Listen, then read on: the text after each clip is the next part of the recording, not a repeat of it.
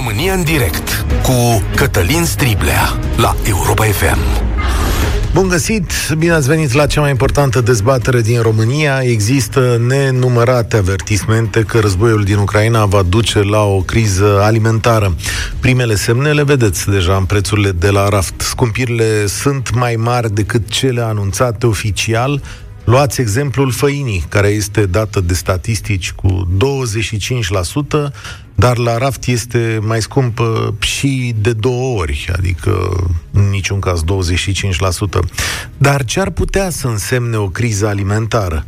Pentru unii, foamete. Cu cât este mai săracă țara și mai dependentă de importuri, atunci asta poate însemna și foamete. De exemplu, Libanul, unde o criză economică a dus la sărăcie de câțiva ani, o sărăcie dură, lucie, iar făina este adusă din import în proporție de 80% chiar din Ucraina. Când secretarul general al ONU și țările din G7 vorbesc despre foamete, cu siguranță la astfel de țări se referă. Țările europene s-ar putea să vadă altceva. Cum spune guvernatorul băncii Angliei, o să avem prețuri apocaliptice la alimente și cu cât țara e mai săracă, probabil apocalipsa e mai mare. Dar noi, românii, cum stăm aici? Cum ar putea arăta această criză pentru noi? Asta vă chem să răspundeți astăzi, mai ales voi cu viziunea și priceperea voastră. Suntem cumva aici, în România, întreape, nu? O țară cu un potențial despre care credem că este uriaș, dar care nu este împlinit niciodată. Și o țară care, pe lângă ferme și afacere agricolă, sigur că are și agricultură de subzistență. Datele oficiale zic că România nu și asigură decât necesarul de cereale, varză, carne de capră și carne de oaie. Și de aici încolo problemele sunt nesfârșite. Nu ne facem singuri legumele decât în proporție de 80%.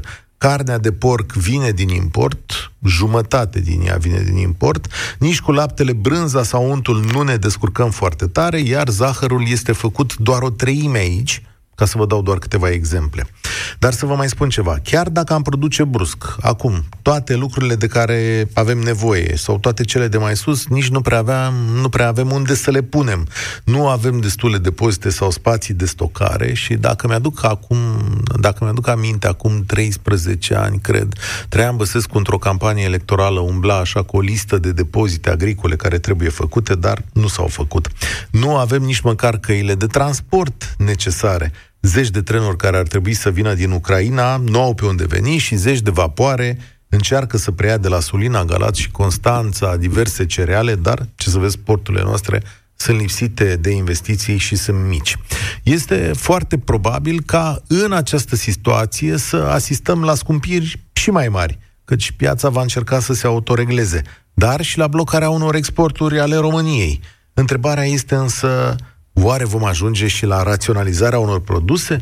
Pentru ce ne pregătim, de fapt, și pentru ce vă pregătiți? Și dacă vă faceți vreun plan. Sunt țări care au blocat deja exporturile de cereale, Serbia, Ungaria, India, o măsură la care guvernul României s-a uitat, dar n-a luat-o pentru că a spus e ok, suntem bine, în momentul ăsta avem cereale destule. Dar eu vă chem la dezbatere și la pregătire măcar la conștientizarea acestei probleme. Așadar, 0372069599. Îl repet, 0372069599. Este pregătită România să răspundă unei crize alimentare? Cum vă veți descurca în cazul unor scumpiri sau raționalizări și care e cea mai mare temere a voastră aici?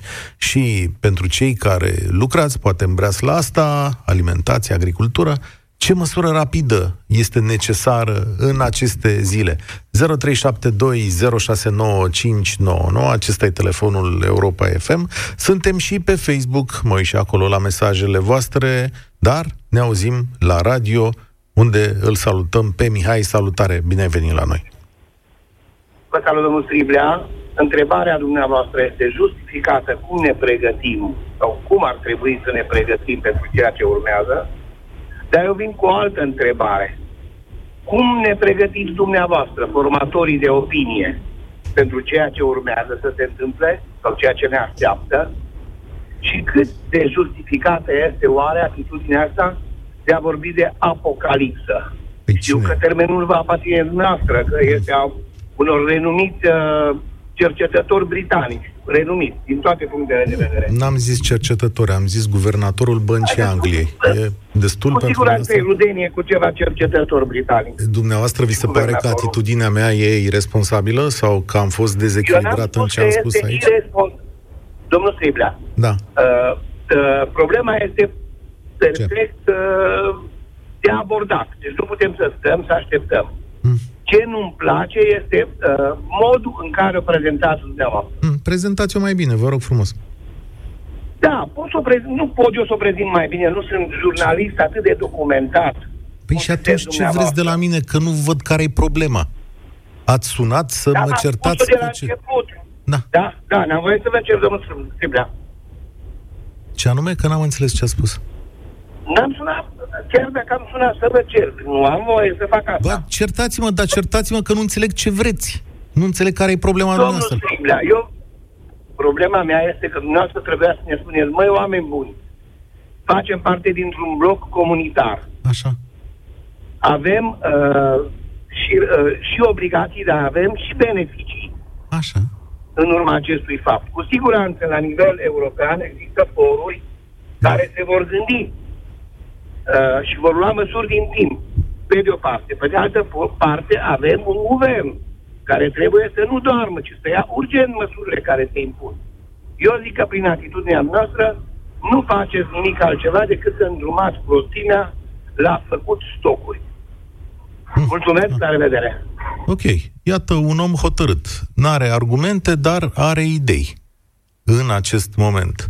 Dacă dumneavoastră considerați că o problemă se abordează de maniera asta în care putem să zicem așa, noi avem o problemă în față, dar aveți încredere în guvern, pentru că guvernul va rezolva și va aduce de mâncare, da, mie mi se pare o abordare greșită din punctul ăsta de vedere. Oamenii sănătoși la cap, echilibrați și cumpătați, discută despre problemele pe care le au, din fa- pe care le au în față.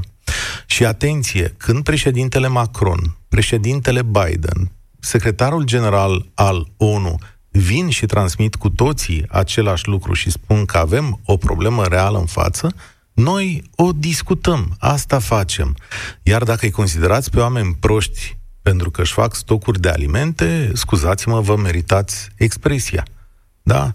Ăsta e un tip de atitudine, știi cum e, ceartă mesagerul pentru că eu sunt foarte deștept. Da, Mihai, n-am înțeles scopul telefonului tău. Aici poți să prezinți argumente, poți să stai de vorbă, putem să împărtășim opinii. Este o emisiune foarte liberă, după cum vezi. Ar trebui să-ți fie rușine de modul în care gândești. Alexandru, salutare, bine ai venit la România în direct. Uh, bună ziua, vă salut. Te ascult, Alexandru, te întorc la subiect. Cum uh, arată da. această criză alimentară anunțată de liderii lumii pentru tine? Uh, din punctul meu de vedere că sunt și băiat de fermier, uh, ciudat, nici nu știu dacă pot să iau că e bine, că e rău. Uh, prețul, într-adevăr, acum pentru noi, cei care producem, sunt, uh, sunt mari, adică ne-ar ajuta într-un fel acum nu știu într-o oarecare măsură inputurile cât uh, prețul lor cât o să fie. S-ar putea să influențeze negativ, s-ar putea să fie tot cum a fost anul trecut, adică din punctul nostru de vedere. Adică punctul ce înseamnă ca, ca tot ca anul trecut? Adică ce privește profitabilitatea. Uh-huh. Dar așa, omul de rând, noi suntem și la, la țară, locuim la țară, porci avem, capre avem. deci o să te descurci, asta încerc să-mi spui. Da, da, da. Adică, cum a fost și în perioada pandemiei, din punctul meu de vedere, toți cei care stau la oraș o să, o să fie mai situat mai rău. Mm-hmm. Adică o să plătească mai mult? Sau ce înseamnă de fapt răul ăsta? Adică, da, o să plătească mai mult, că mă gândesc că n-au cum să crească o capră pe un balcon sau un porc. Mm-hmm. Asta e singura problemă care o să apară, adică scumpirea? Uh, din punctul meu de vedere, scumpirea, salariile mici, aici e și asta problema. Și am fost uh, ieri. Mi s-a părut ciudat ce am discutat cu o firmă pentru fonduri europene, care ne-au sprijinit că am făcut uh, un proiect pentru fonduri europene și uh, ce am înțeles de la dumnealor pentru IMM-ul Invest, adică pe, pentru fondurile de la Uniunea Europeană, de la guvern, uh, care urmează să dea din cauza pandemiei sau a prețului, nu am înțeles uh, cu exactitate. Mm-hmm. Uh, mi s-a părut ciudat, și lor li s-a părut ciudat, că sunt undeva la 10.000 uh, de proiecte eligibile, adică și se clasează cumva primul venit, primul servit. Adică cei din guvern, uh, ca să ne ajute, bine, cine vine prim, cum ar fi. Mm-hmm. Bun, uh, da. Înțeleg că guvernul va dat acum și niște ajutoare, adică există un tip de ajutor pentru salariile din agricultură v-au făcut niște scutiri de taxe și impozite în ultima perioadă, tocmai pentru a impulsiona angajările. Funcționează chestiunea asta? Uh, noi suntem o întreprindere individuală, un I, și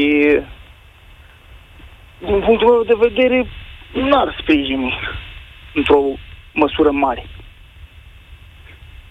Dar ce nevoie ai avea? Ca să înțeleagă lumea exact, ca să produci mai mult și mai bine.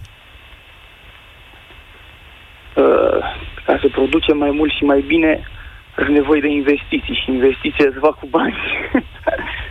Automat, uh, dacă cifra mea de afaceri crește și e mare, automat nu o să mă arunc, bă, ma, ce să mai, scuzați-mi expresiile, vorba, sunt și un pic emoționat. Eu încet, da. Uh, uh, ideea e să bagi, să investești acolo unde produci atâta timp când uh, uh, ai banii necesari uh, pentru a reinvesti, uh, e ok.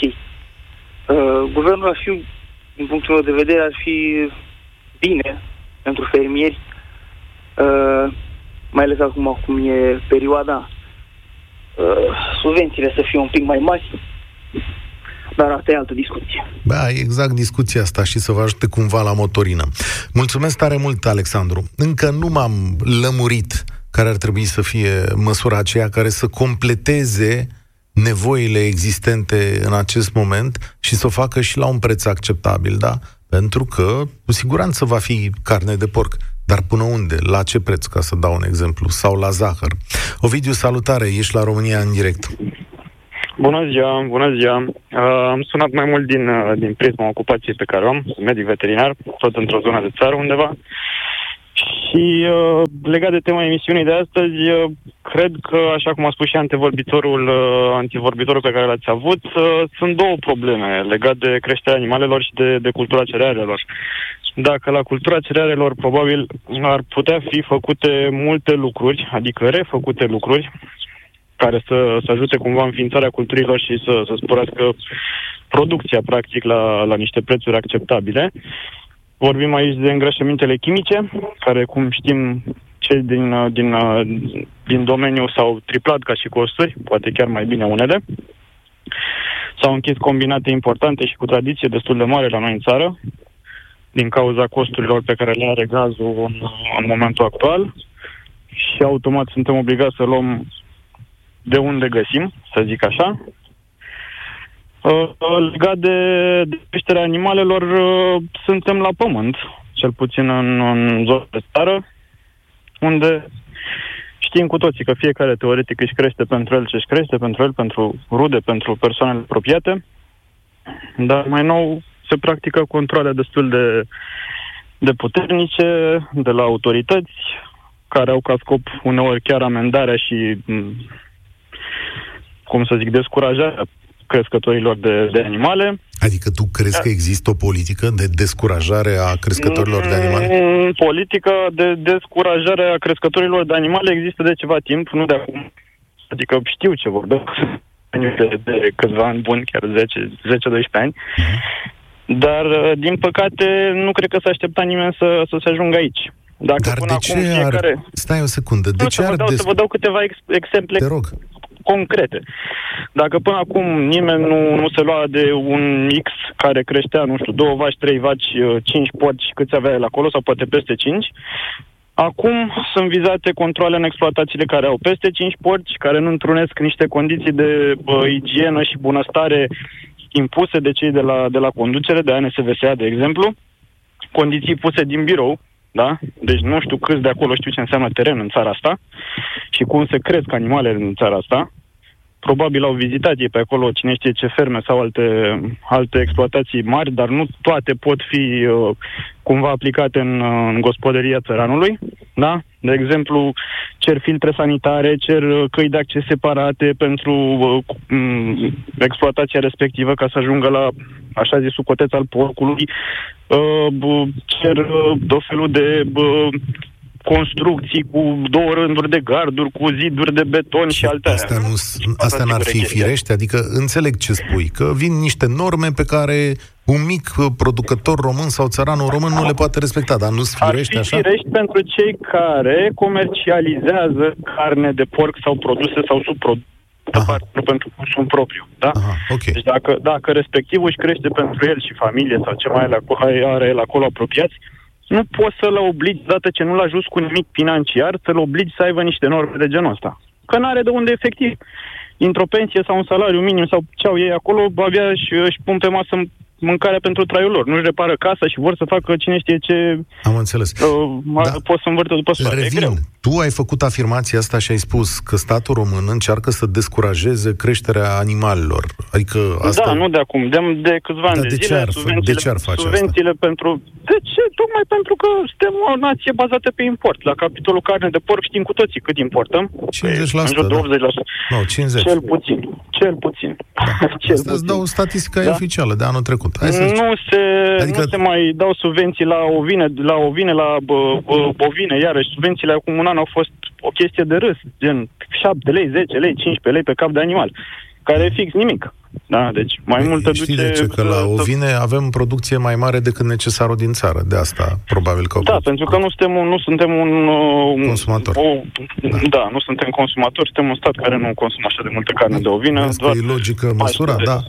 E logică măsura asta. Da, aici o să fiu curios, poate o să mai avem ocazia să vorbim. Sunt, sunt curios asupra acestei politici de descurajare, că e ușor de spus așa, pe de altă este parte... o politică odată ce nu a ajuns crescătorul uh, cumva concret. Ai mhm. desfințat centrele de prelucrare a laptelui și de colectare a laptelui, care știm că au existat bine până prin anii 2000 uh, unde omul de bine de rău, ce surplus avea, îl dădea acolo, era procesat în, în, uh, în orașul cel mai apropiat sau oricum în centrele locale, să zic așa. Și de bine de rău strângea ceva de pe urma animalului respectiv. Au fost desființate, da? După ce s-a întâmplat chestia asta, vorbesc de zona unde sunt eu, a scăzut cumva, uh, numărul de bovine a scăzut cumva cu 70, poate chiar 80%. Da? E, e prima chestie care au făcut-o. După, N-au mai dat subvenții la bovine. Au zis că dau doar la bovine de, de rasă și uh, tot așa. Dar nu s-a gândit nimeni, nimeni că bovina aia de rasă, dacă nu produce efectiv ceva, e degeaba. Deci dai subvenția decât că e vaca cu nu știu ce pete pe ea, da? Subvenția trebuie să se dea și în agricultură și în, uh, în toate domeniile pe ce produci concret. Mulțumesc tare mult, Alexandru, uh, Ovidiu, pentru informarea, că asta a fost uh, o informare. Am lucrurile să înțeleg mult mai bine de la firul ierbii, de asta și facem această emisiune în care să discutăm problemele reale pe care le aveți și, de fapt, cum se întâmplă lucrurile. Uite, ăsta poate e unul dintre motivele pentru care România uh, nu are decât jumătate din cantitatea de porc, pe, de carne de porc pe care uh, de care ar avea nevoie. Alexandru, salutare, bine ai venit la România în direct. Poate salutare, să răspundă Cătălin. România în eventualitatea unei uh, crize alimentare? Salutare, Cătălin, și bine, bine te-am găsit. Uh, nu cred că România în, pe termen scurt, gen un an, doi, o să se confrunte cu o criză alimentară și chiar dacă s-ar întrevedea așa ceva, cred că avem două pârghii destul de importante ca să combatem treaba asta. Și dacă ai urmărit, uh, India a pus de ieri o interdicție de de vânzare a produselor da. agricole. Și guvernul României a cochetat cu ideea asta, considera că nu e văzut. necesar. Da, pentru că la cereale stăm foarte bine. Producem undeva de vreo 3-4 ori mai mult decât se consumă în țara asta. Deci Ei, nu, ai, nu aici e problema. Pâine va reducerea, fi, adică... cred că și reducerea TVA-ului sau scoaterea lui definitiv ar ajuta cu cel puțin 10% la reducerea prețului final, dacă ar fi cazul. Dar uh, mă gândesc că cerealele fiind uh, materia primă, poți să o folosești ca o pârghie și ca să-ți iei carne mai ieftin și așa mai departe. Ca să nu crești prețul cărnii, vin cerealele mai ieftin, nu? Da. Și când ai surplus de cereale, prețul scade. Deci e nu posibil. cred că o să fie. Nu cred că o să ne confruntăm pe termen scurt. Acum, pe termen mediu și lung, s-ar putea să fie altă discuție. În momentul în care care se întâmplă ca majoritatea țărilor din jur care nu reușesc să-și ducă cruce așa cum ne ducem noi, să nu producă cum producem noi, s-ar putea să apară o, o sincopă Acum, și să... Criza are să două aspecte. Eu nu cred nicio secundă și am spus de la început în această emisiune că România poate să treacă prin foamete. Nu, avem destule și exact. suntem o nație care se va organiza bine din punctul ăsta de vedere. Dar există și chestiunea legată de prețuri care se vede deja la raft și în România există scumpiri la alimente, avertismentele sunt legate de scumpiri și sunt avertismente și ale unor lideri europeni și mondiali și, de fapt, aici trebuie să găsim răspunsul. Pentru că... Cred că cred că guvernul încearcă să găsească răspunsul. Nu știu dacă ai văzut sau voi ați zis săptămâna, tre- săptămâna asta sau săptămâna trecută, guvernul începe să dea o lege pentru speculă. Informațiile conduc da. spre speculă. În momentul în care tu auzi la televizor, domnule, o să se scumpească, chiar dacă nu s-a scumpit, tu te pregătești pentru faptul că o să se scumpească. În momentul când vine o informație eronată bă, și guvernul nu are nicio pârghie să combată specula, vânzătorul o să zică, bă, o să se scumpească. Ia să scumpesc eu acum. De ce să aștept? Înțelegi? Și dacă guvernul începe să combată de la firul ierbii, cum, cum, cum zici tu, specula, s-ar putea să nu ne lovim neapărat imediat de prețurile care e posibil să crească ulterior. Da, Cine sunt speculatorii? Că asta e o întrebare la care cine guvern... Sunt? Da, guvernul cine n-a sunt putut speculatorii? Să da. Speculatorii zic eu cine sunt. Oamenii care fac comerț. Cumpără de la mine, care sunt uh, inginer horticol și produc uh, Așa. Uh, materie primă, cumpără și se duce la piață și o vine mai departe. Îți dau un exemplu mic. Dar uh, același comerț o fac și firmele mari de angro, care cumpără de la producător la un preț și cresc prețul artificial și îl vând mai departe. Păi nu, asta a fost că... legea lumii, că asta e greu de stabilit. Întotdeauna v-ați vândut produsele prin intermediar, că e mult mai avantajos și pentru producător că nu poate să îndeplinească tot ce are pe lanțul da, acela, în, transport, da, într-o, într-o, într-o viață normală și lipsită de pandemie și de, și de speculă și de gradul de a dori să te îmbogățești imediat, e normal. Dacă ți se anticipează o criză, cred că guvernul bate bine fierul pe, pe speculă și începe, mm-hmm. să, încercarea de a o stopa. Uite, ar trebui să facem urmă... o discuție. Legea asta a fost uh, intens criticată de foarte mulți oameni din spațiul public, odată pentru că nu poți să definești speculatorii și pentru că e greu de găsit acele mecanisme cât, cu cât îți vinzi tu produsele, cât mai pune omul ăla în plus, cum poate să stabilească guvernul dacă plusul ăla de la 2 la 3 lei e speculă sau nu e speculă. Păi cred că poate să facă o, bă, cum se face și la curent sau la gaze, să facă o limitare pe prețul exact cât ar trebui să fie fiecare produs. Direcția agricolă bă, poate să vină în fiecare an cu un nomenclator pentru prețul la fiecare produs. Zice, domnule, teamă... poate ai voie să-l vinzi. Nu ți-e teamă de asta? Păi asta era celebru mercurial din piețele românești de acum 40 de ani. Păi da, dar în momentul în care ți se anticipează o criză, nu încerci să limitezi efectele ei și să nu-ți moară lumea de foame?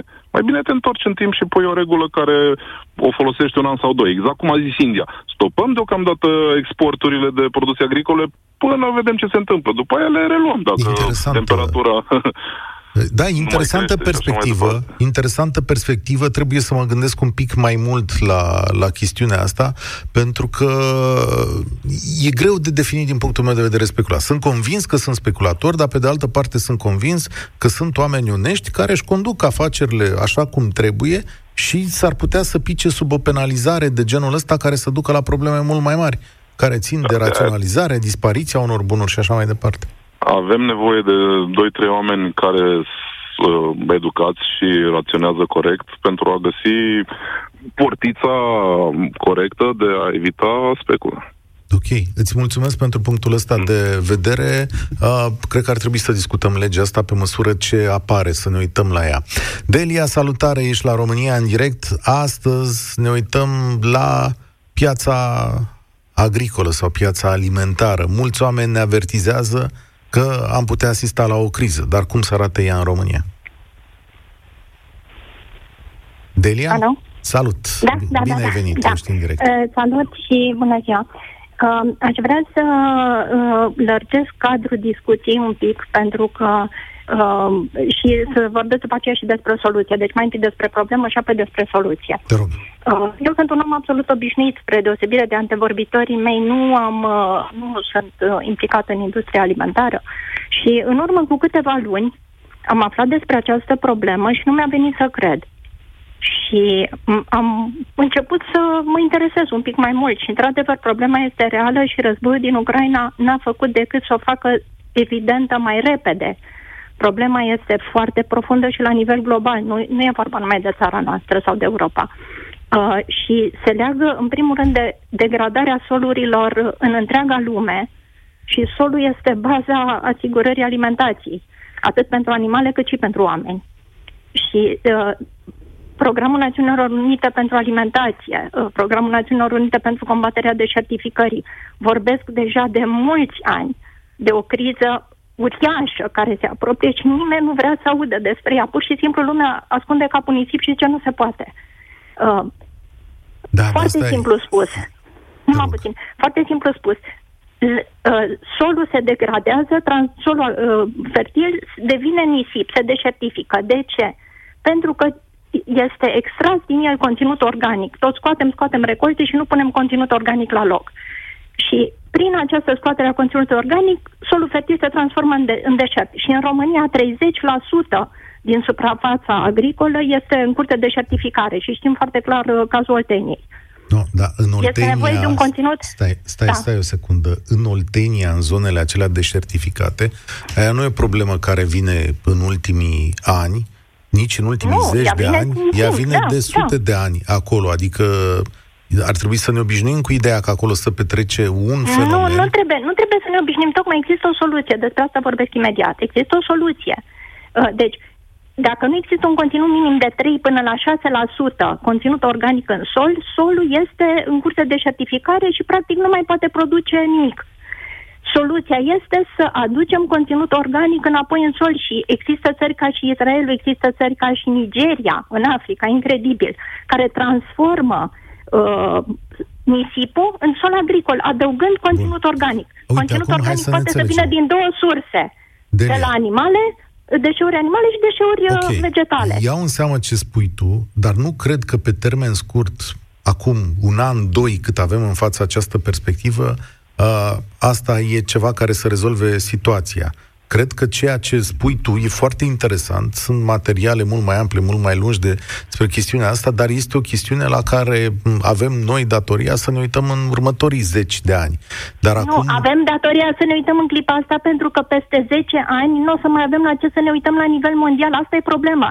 Lumea nu vrea să înțeleagă, deci este iminent să fie o foamete majoră în întreaga lume. Lumea nu vrea să creadă și nu vrea să vadă lucrul ăsta. E, Te rog din suflet, interesează-te, uită-te, te rog, Da. nu mă crede. Uită-te pe, la Națiunile Păi nu te Unite, cred, la da. programul pentru alimentație și la programul pentru combaterea deșertificării. Te rog, uită-te, nu, nu mă crede pe mine, uită-te acolo. mă uit Și o să și vezi că îți asta ascunde mulțumesc. zeci de ani oamenii de acolo. Sigur că da și îți mulțumesc mult. Acum, sigur, uh, spunea un cetățean mai devreme că stârnim panică. Când vorbești rațional despre problemele pe care le ai în față, nu stârnești panică. Problemele sunt în față, trebuie rezolvate. Chestiunea deșertificării în România există, există și la nivel global. Sigur că planeta are niște resurse limitate, dar nu putem aborda chestiunea asta ca o panică generalizată sau ca un dat generalizat în România, că o să fie o foamete din cauza deșert- deșertificării. Hai, să avem un pic de răbdare, că avem și soluții la îndemână. Salutare, Carmen, bine ai venit la România în direct. La chestiunea la zi încerc să te aduc astăzi. Alo, Salutare! bună ziua, Carmen este numele meu. Uh, aș vrea să, uh, să fac o mențiune legată de, de subiectul dumneavoastră. Uh, dacă este România pregătită sau nu pentru această foame, să zicem. Nu, a, nu am zis foame, criza alimentară. Foame criza alimentară. la noi. Îmi cer scuze. Uh, am vrut să, să intru în direct dumneavoastră pentru că sunt uh, total împotriva uh, acestui lucru legat de faptul că oamenii din România nu au bani. Inclusiv uh, totul până la mâncare, pe principiul acesta. Uh, mai ales pentru motivul, recent a fost într-un supermarket uh, și am uh, vrut să cumpăr un pepene care era în jur de 40 de lei. Și? Ce credeți? Nu, și mi s-a spus că, doamnă, zice, în prima parte a zilei, într-o oră, două, se vând absolut toți. Și spațiul era destul de mare unde să dau pepenii. Da, deci, sunt și oameni bogați în România, dar nu putem să privim păi, lucrurile nu, așa. Toți adică... sunt. Din punctul meu de vedere, toți. peste tot sunt cozi.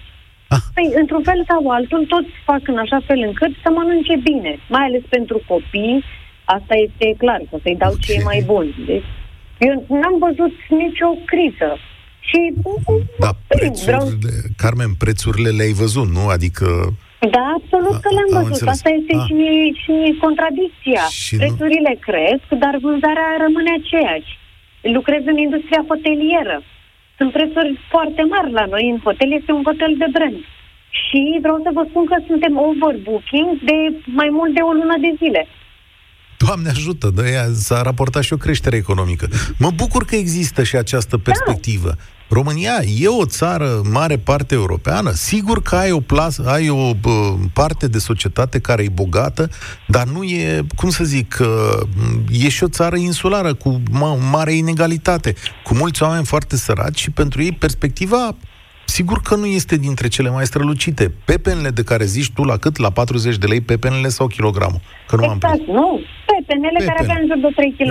Mie acum, mi s-a părut foarte mult, sincer. Eu aș zice că nu toți ascultătorii, sau mare parte dintre ascultătorii noștri, nu cred că ar da 40 de lei pe acel pepene. Sincer, să spun... E, e, de acord cu dumneavoastră. Unde, pe de altă parte, unde sunt acești oameni care nu dau?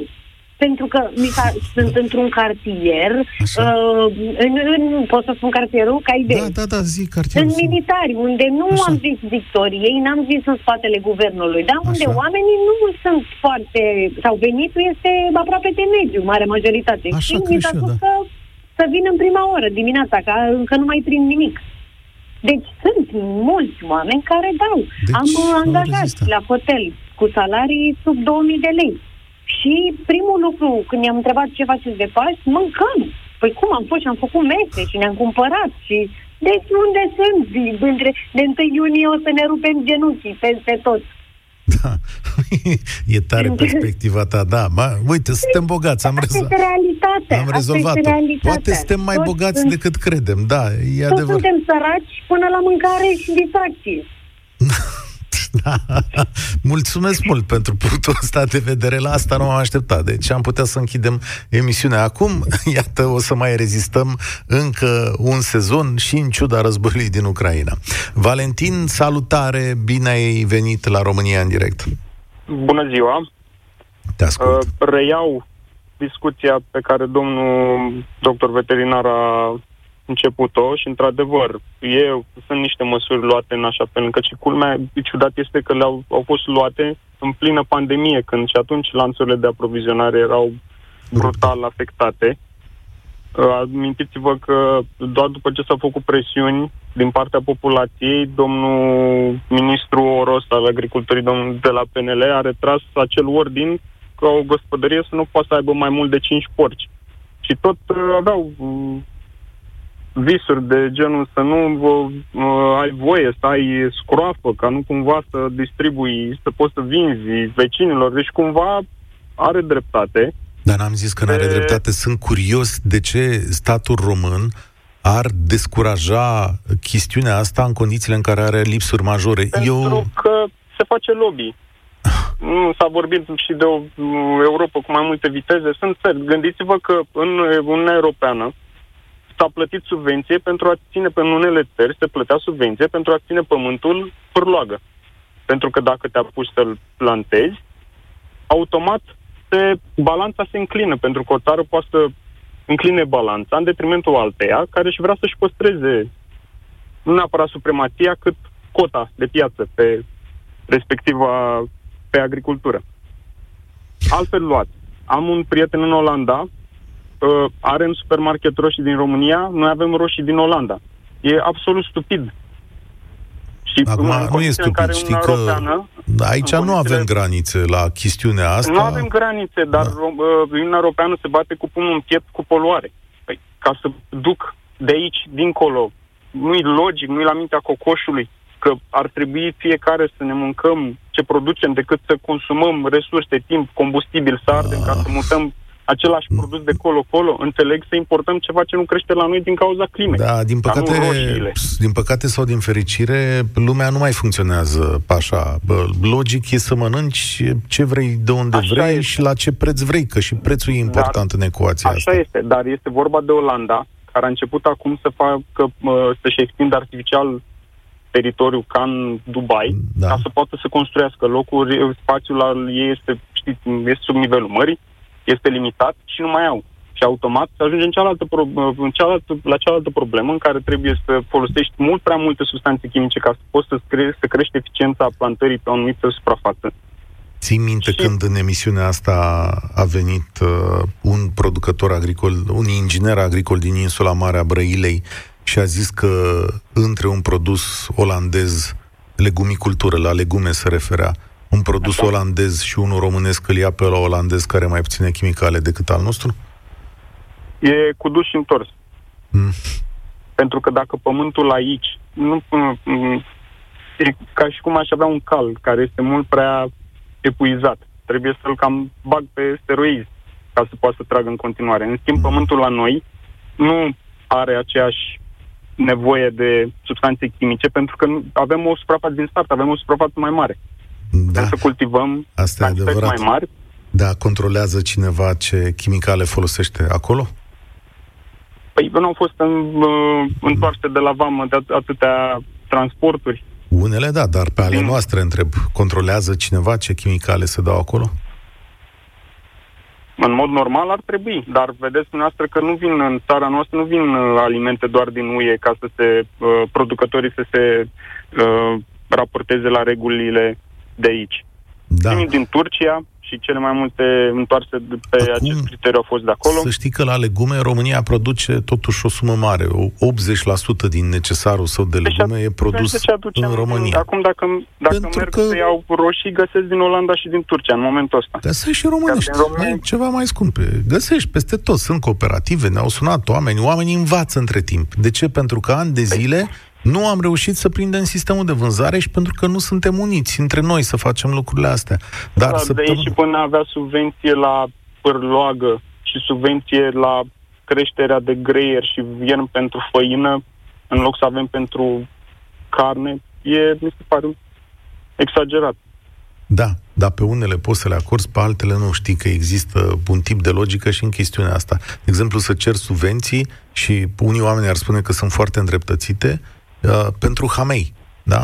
Pentru că vrei să faci o bere cu producători români, să faci o bere de calitate, cu hamei românesc de calitate și să sprijini o industrie. Nu uita și asta tot... poate fi prioritizat. Poți să prioritizezi în așa fel încât întâi să primeze mâncarea și apoi Hameiul sau specula de zahăr Asta, păi asta zic, că la Hamei, la Hamei nu se dă și că oamenii și-ar dori foarte tare să aibă prioritatea asta, să intre și în programul ăla, pentru că e o afacere bună, cu valoare adăugată. Nu uita nicio secundă că pe toată piața asta, Îți mulțumesc tare mult, sper să mai avem loc de un telefon. Pe toată piața asta e și un joc al intereselor între diverse companii și diversi producători. Sorin, salutare, te-am cam lăsat la în urmă și cam ți-am luat și timpul. Bună ziua, Cătălin și ascultătorilor. Uh, vreau numai tot la, tot la antevorbitorul nostru și uh-huh. la domnul doctor să revin, uh, sau mă rog, medic veterinar să da. revin.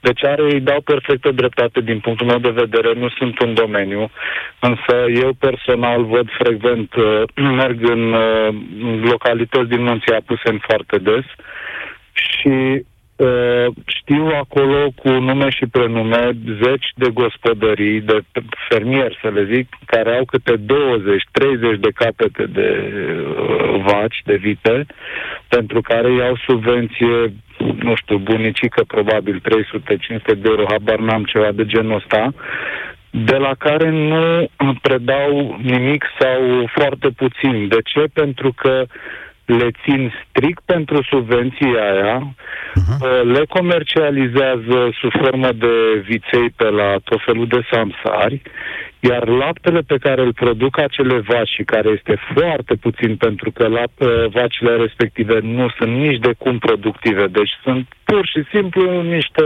vaci care nu au nicio valoare de producție, deci laptele respectiv îl folosesc în gospodăria proprie, îl dau la porci, îl dau la alte chestii și ce mai rămâne predă la ceva firmă din Ardeal, nu-i dau numele pe bani mărunți că să nu-l arunce. Foarte interesant. Îți mulțumesc mult. Sunt convins că explicațiile ar mai putea să dureze și uh, îți arată iarăși o Românie cât se poate de inegală. Dar rămân la vorba ascultătorului nostru. Cu siguranță ne vom descurca. Aici nu o să fie problemele, nu o să fie probleme altele decât prețurile. Iar asta s-ar putea ca pentru unii dintre noi să fie dureros, că nu fi cu toții bogați. România în direct se încheie aici. Eu sunt Cătălin Striblea, vă spun spor la treabă. România în direct cu Cătălin Striblea la Europa FM.